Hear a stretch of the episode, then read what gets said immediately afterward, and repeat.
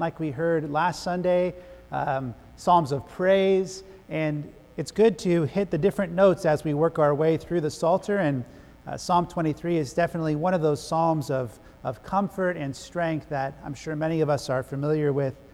It's good to open God's Word and to meditate upon this Psalm together. And before we read uh, this Psalm together and hear it proclaimed, uh, let us ask God for His blessing upon the reading and preaching of His Word. Would you pray with me? Indeed, our gracious and merciful God, we look to you this morning as the God who has spoken to us. You speak every day in this created world around us and reveal your power and your majesty and your glory. But we thank you for your holy scriptures, for in this word uh, we hear a special word that is able to save our soul. We hear the voice of our good shepherd in the word of God, and we pray this morning that indeed by your Spirit we would hear not simply the voice of man at this time, but we would hear the voice of God Himself speaking to us through your word, that we might hear the voice of Jesus, that we might find ourselves knowing once again your great care and love for us, and that we might be renewed in our love for you, so that we might follow Jesus Christ from this place, that we might be led by Him as our good shepherd Thank you, O God, for your promise to draw near to us when we draw near to you in faith and in Jesus' name. For we pray in his name. Amen. Well, Psalm 23 is our scripture reading. We'll read the whole psalm and meditate upon it this morning. A psalm of David. The Lord is my shepherd, I shall not be in want. He makes me lie down in green pastures. He leads me beside quiet waters. He restores my soul. He guides me in paths of righteousness for his name's sake. Even though I walk through the valley of the shadow of death, I will fear no evil, for you are with me. Your rod and your staff, they comfort me. You prepare a table before me in the presence of my enemies. You anoint my head with oil, my cup overflows. Surely goodness and love will follow me all the days of my life, and I will dwell in the house of the Lord forever. Indeed, this is the word of the Lord. Well, again, Psalm 23 is a well known and well loved psalm uh, by many people. Uh, even for those who are not familiar uh, with the Bible, many people, even in our own world and culture, are often familiar with Psalm 23. In fact, when I was in California just a few weeks ago, um, I went to a funeral for a cousin of mine who had died. And to my surprise, I was asked just before the funeral service if I could actually lead the service. They didn't have anybody to lead it. And I was scrambling in my mind on what to say and, and what to read. And the first passage that came to my mind and heart uh, was Psalm 23. Uh, this is a psalm that has helped dry many tears in times of sorrow and has provided strength for God's people in all kinds of seasons of life. Uh, it's no surprise that the great preacher Charles Spurgeon called Psalm 23 the pearl of the Psalms. It's a memorable psalm. It's a life giving psalm that communicates to us comfort and courage. And as frail human beings in this fallen world, we find ourselves often needing comfort and courage. Uh, throughout the Psalter, especially at the beginning, uh, there's a tone of lament.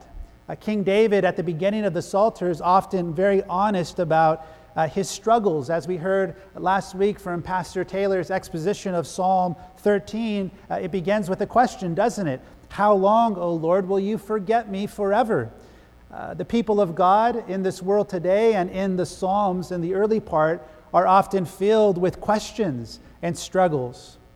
But Psalm 23 comes into this context, and, and it's really a breath of fresh air for us. It's a breath of fresh air that gives us confidence and trust in the Lord. We learn here in this psalm that because of Jesus Christ, the child of God can say in every season of life that the Lord is with me. The Lord is with us not only as a good shepherd, but in the psalm, he's also revealed as one who is with us as a faithful friend. And those are the two images that we want to think about this morning that God provides for us uh, the shepherd who is near to us and the friend that is near to us. We want to communicate, or we want to think about how those two metaphors or images communicate to us uh, the nearness of God.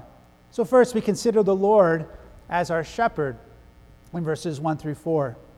Now, in the Psalms, uh, David calls God many different things. He calls him his rock, he calls him his refuge, he calls him his king. But here in Psalm 23, he chooses a title for God that is more intimate, that is more personal. He calls God, again, his shepherd. Uh, this highlights the nearness of God. If you know anything about shepherds, right, they live with their sheep every moment of every day, they are with the flock. Uh, the work of a shepherd is an ongoing and unending task. In every season of life, a shepherd is with his flock to guide them, to protect them, to heal them. And to call God our shepherd is actually surprising because in biblical times, uh, being a shepherd was an especially humble and lowly task. If a family needed a shepherd, it was usually the youngest boy who would fulfill that role because it was a lowly task. David himself was a young shepherd boy. But who is said to be the shepherd of the people of God? It's the Lord, capital L O R D, the covenant God, the God who made the heaven and the earth and who dwells above the heavens and above the earth in unapproachable light, this God has stooped down to be the shepherd of his people. He is the one who dwells with his sheep every moment of every day. And this is true of the people of God in the Old Testament and in the New Testament.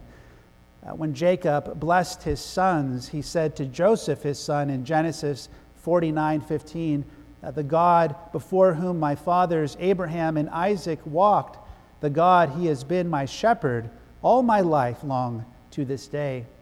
In Psalm 77, the psalmist speaks of God as a shepherd who led his people like a flock by the hand of Moses and Aaron. Throughout the Old Testament, the Lord protected his people. Remember how he guided them through the wilderness, he nourished them on their pilgrim journey.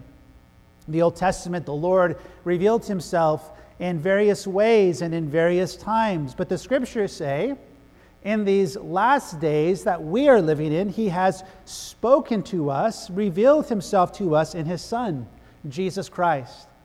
And that's why in John 10 we heard those famous words from the lips of Jesus I am the Good Shepherd.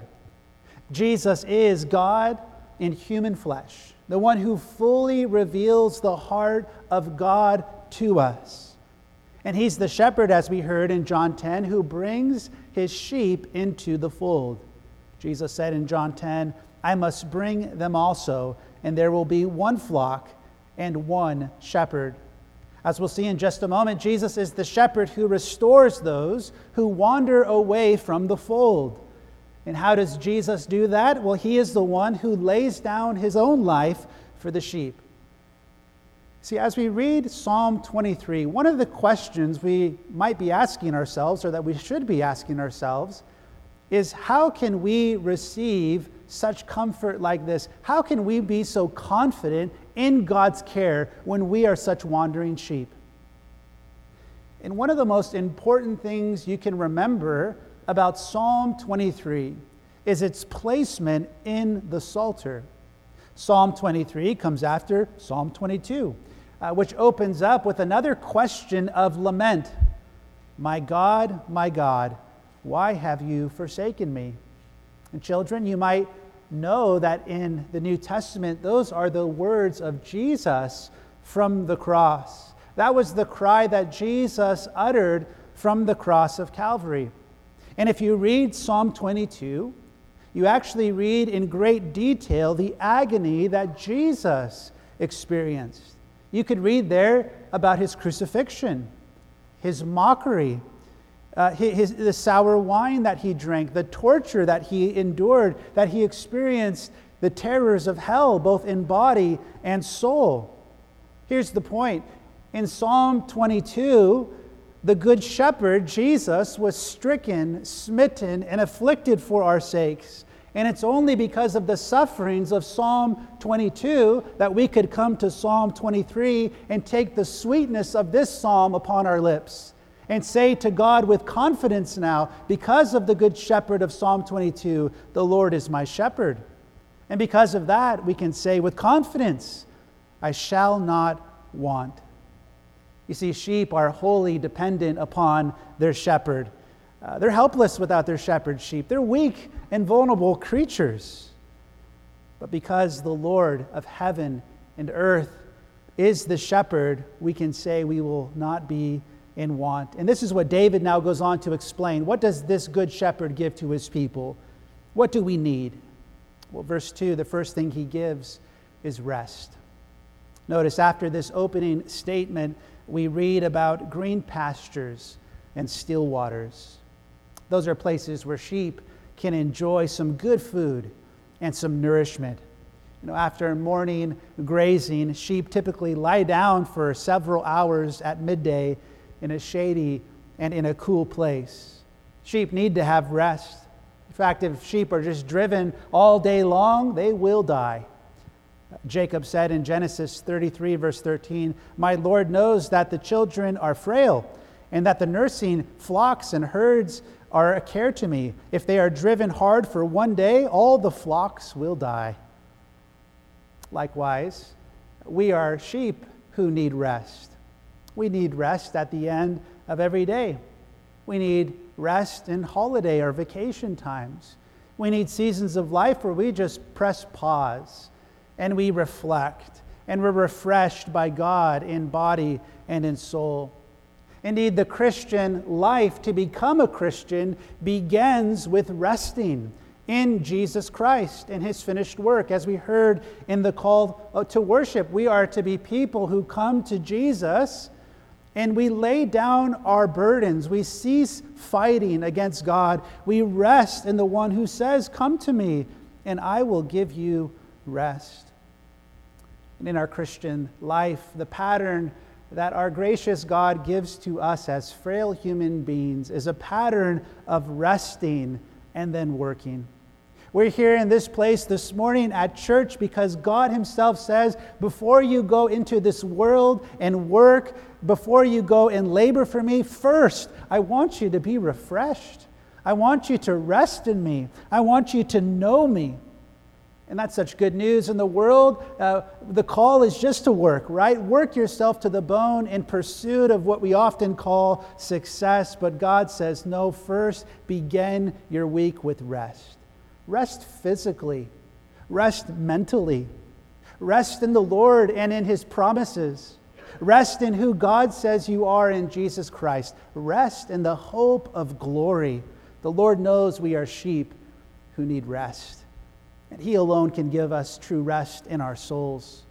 Uh, one man by the name of uh, Phillip Keller, he actually lived as a shepherd for many years, and he wrote a commentary on Psalm 23. And he said this He says, It's almost impossible for sheep to lie down unless they are free from all fear of predators, free from friction with others, free from torment from flies, and free from hunger for food fear, friction, flies, and famine. Sheep need to be free from all of these things in order to be content enough to lie down. And really good shepherds know how to give their sheep this kind of rest. And our God is a really good shepherd. And even when we don't feel like we need it, even when we feel like we could keep on going, God says, No, trust in my design of rest for your souls. I'm a good shepherd who knows what you need. God gives us rest, and notice verse 3 He also gives us restoration. Restoration. He leads me beside quiet waters, He restores my soul. Not only does a shepherd refresh his sheep physically, by giving them food and water, but a shepherd also treats his sheep, their sheep when they're sick, when they're diseased, when they're hurt. A shepherd will care for his flock. Again, sheep are helpless to recover on their own.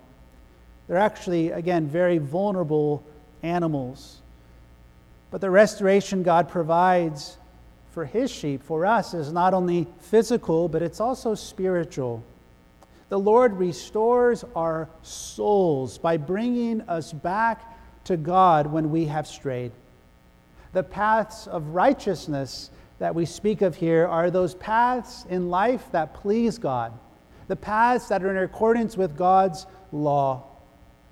And this morning, whether we are here today and we are Christians who confess the Lord Jesus or not, the truth is all of us wander from God's paths of righteousness.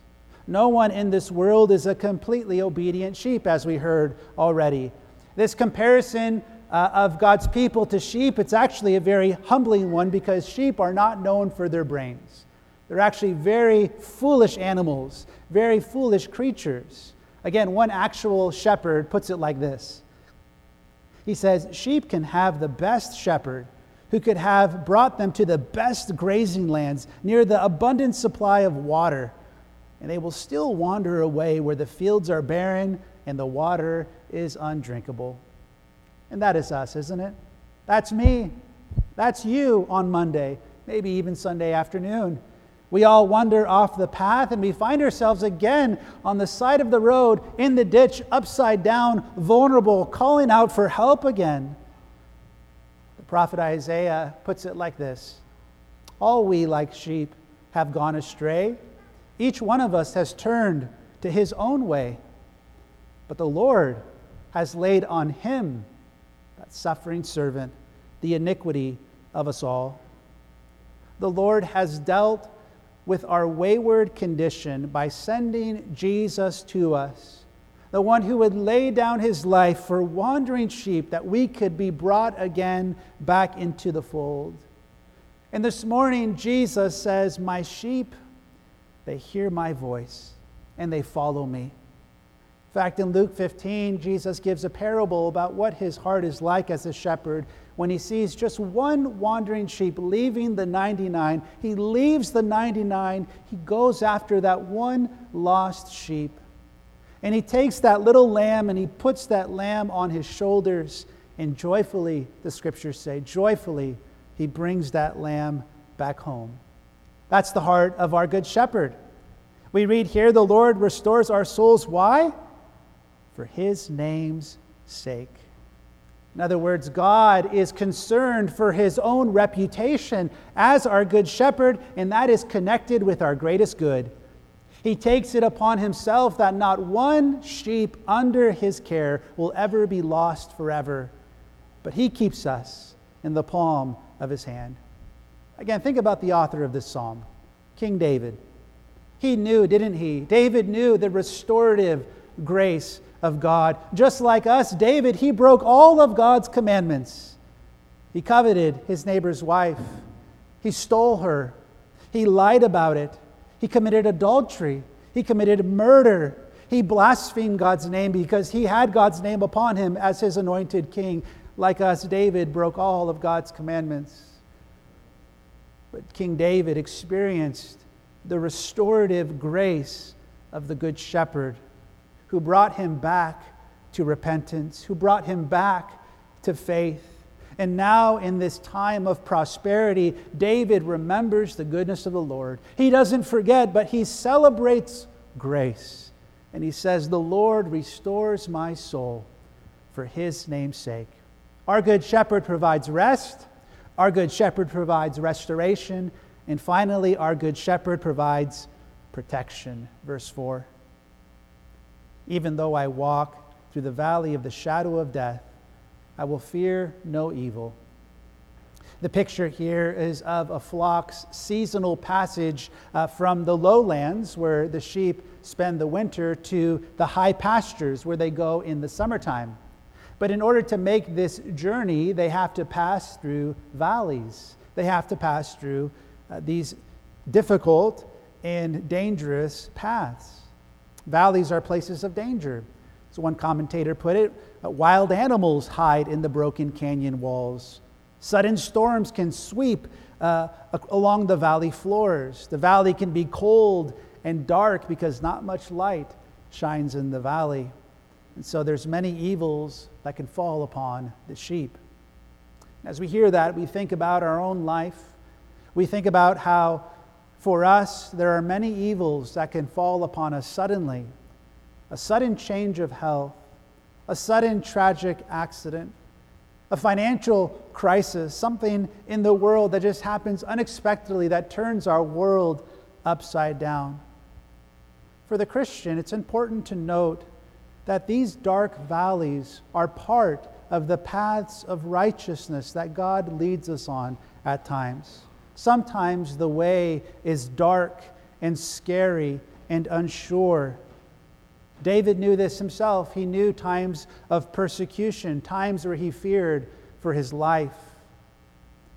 But David says he will not fear when he is in the valley because the good shepherd is with him. The only real comfort that we can find, real comfort in the valleys of life, is the presence of the Good Shepherd, the presence of the one who is well equipped to fight for us and to defend us. That's what David says. For you are with me, and your rod and your staff they comfort me. That rod is a club that is used to, to fight away animals that would attack the sheep, and the staff is what the shepherd uses to, to guide the sheep through the valley. Our shepherd is well equipped to care for us. And all of us here this morning, whether we are little children or whether we are later on in our pilgrim life, all of us will go through valleys in this life. And all of us one day will go through that darkest of valleys which is death itself. And when we face death, uh, no human being will be able to go with us in that valley. No mom or dad, brother or sister, friend or pastor can go with us through that passage of death. But there is one who can, and it is this good shepherd, the Lord Jesus. And he says that even in the darkest of valleys, even when you pass through that moment of death, there is someone who's going to be with you and it's Jesus, and He will lead you through the valley of the shadow of death safely to your eternal home. David finds great comfort in this. Notice the shift in speech that happens at this point. He not only says that He, the Good Shepherd, is with me, but he says, notice, you, directly to God, he says, You are with me. That's the heart of the psalm. You are with me. You are near to me. As one commentator said, we are never so conscious of the presence of God as when we pass through life's valleys. David says again, I will not fear. You are with me. I will not fall completely because you're with me to restore. I, I will not be in want of anything in this life because you're with me. The personal presence of God found in verse 4 is at the heart of the psalm God, you are with me. This is the Old Testament equivalent of Paul's words in Romans chapter 8, where Paul says, Nothing shall separate us from the love of God in Christ Jesus our Lord. The Lord is with his people. And we focused here on how the Lord is with his people as a shepherd. But as we begin to wind down and close, I just want to focus on a final image, metaphor that God provides for us and how He's with us as well. And it's He's with us as our host or as our friend. Verse 5. David says, What? You prepare a table before me in the presence of my enemies. The Lord here is portrayed as a wealthy friend who knows how to provide for weary uh, pilgrims divine hospitality. Do you have any wealthy friends that when you go to their house, they just, you know, especially know how to take care of you and show hospitality? You know, maybe the food is especially good and the wine is a little bit more expensive and the silverware is nice and you just feel like, man, this person is just lavishing love and hospitality on me. Well, God is portrayed as that kind of friend. He anoints our head with oil Oil was used for uh, healing uh, weary travelers who spent hot days in the sun. Their skin would crack and, and grow hard in the sun, and the oil would be a kind of refreshment to them that would replenish them. God says in Jeremiah 31, verse 25, I will refresh the weary and I will satisfy the faint. David says, My, my cup, it overflows. The old King James, My cup runneth over. Uh, this cup is that cup that's filled with wine at a feast, and, and notice it's overflowing. And that cup is just symbolic of the whole meal itself, right? The table is set, the plates are full, the drinks are flowing. God knows how to provide a wonderful party for his people. Divine hospitality, a gracious host. And notice, where does he do this? In the presence of David's enemies.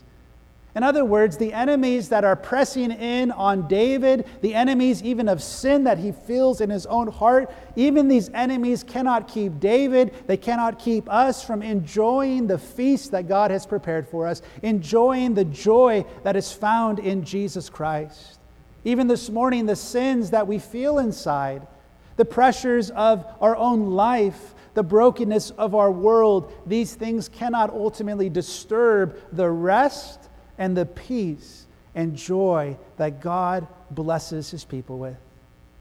David is in this time of prosperity. And in this season of life, he does not forget God, but he steps back here in this psalm. He acknowledges and celebrates the goodness of the Lord. He not only has a shepherd who guides him, but he has a faithful friend who cares for him. And at the end of this psalm, in our final verse, we see this grace of God, this relentless grace that follows us in every season of life. Surely, goodness and love will follow me all the days of my life, and I will dwell in the house of the Lord forever. You know, sometimes as Christians, we think that we are the ones who are pursuing God's love and God's grace in this life, that that's our, our call, and it is. That's true to a degree. But the emphasis here at the end of Psalm 23 is that it's actually God's goodness and it's God's love that is pursuing us every day of our life in every season of life. Surely goodness and mercy, I like this translation, will pursue me or run after me all the days of my life.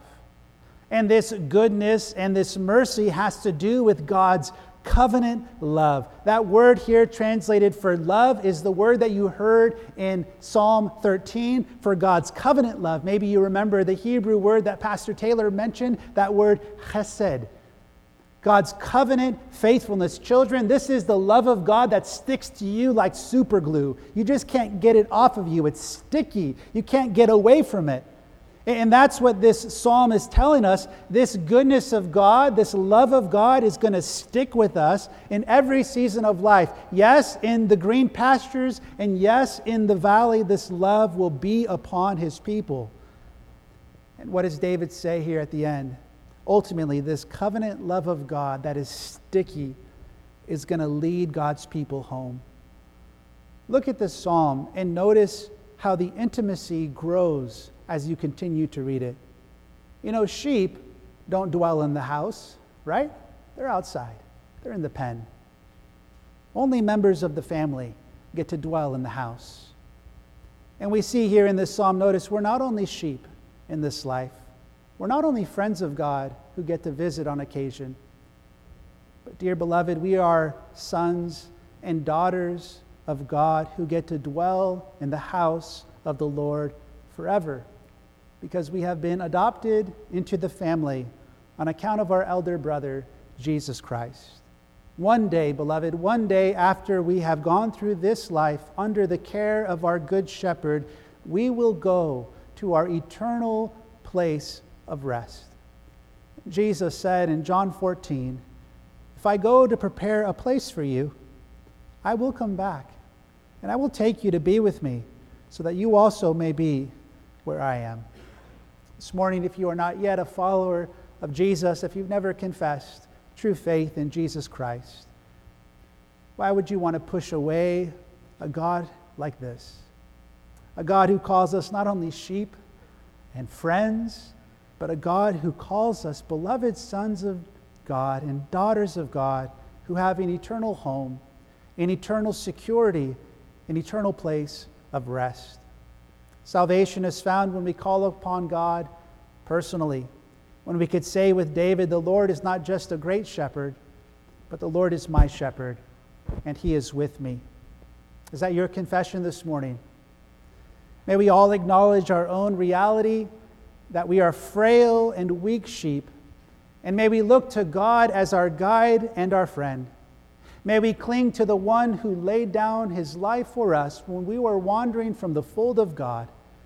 And may we trust that his grace that saved us will lead us all the way to our eternal home. Amen. Let's pray. Indeed, our great and our awesome God, we praise you for being such a great God, such a good shepherd, and our faithful friend. We thank you for the rest that you give us even on days like this. Help us to receive it, or teach us what it means to press pause and to look to you in faith, to be refreshed by you in body and in soul. We pray, especially, Lord, that we might be refreshed as we confess our sins and as we lay our burdens before the cross of Jesus, before the one who bids us come, who invites us to come, and who promises us rest when we come. We pray, Father, that you would also fix our minds and our hearts upon that eternal place of rest that Jesus has gone to prepare for us.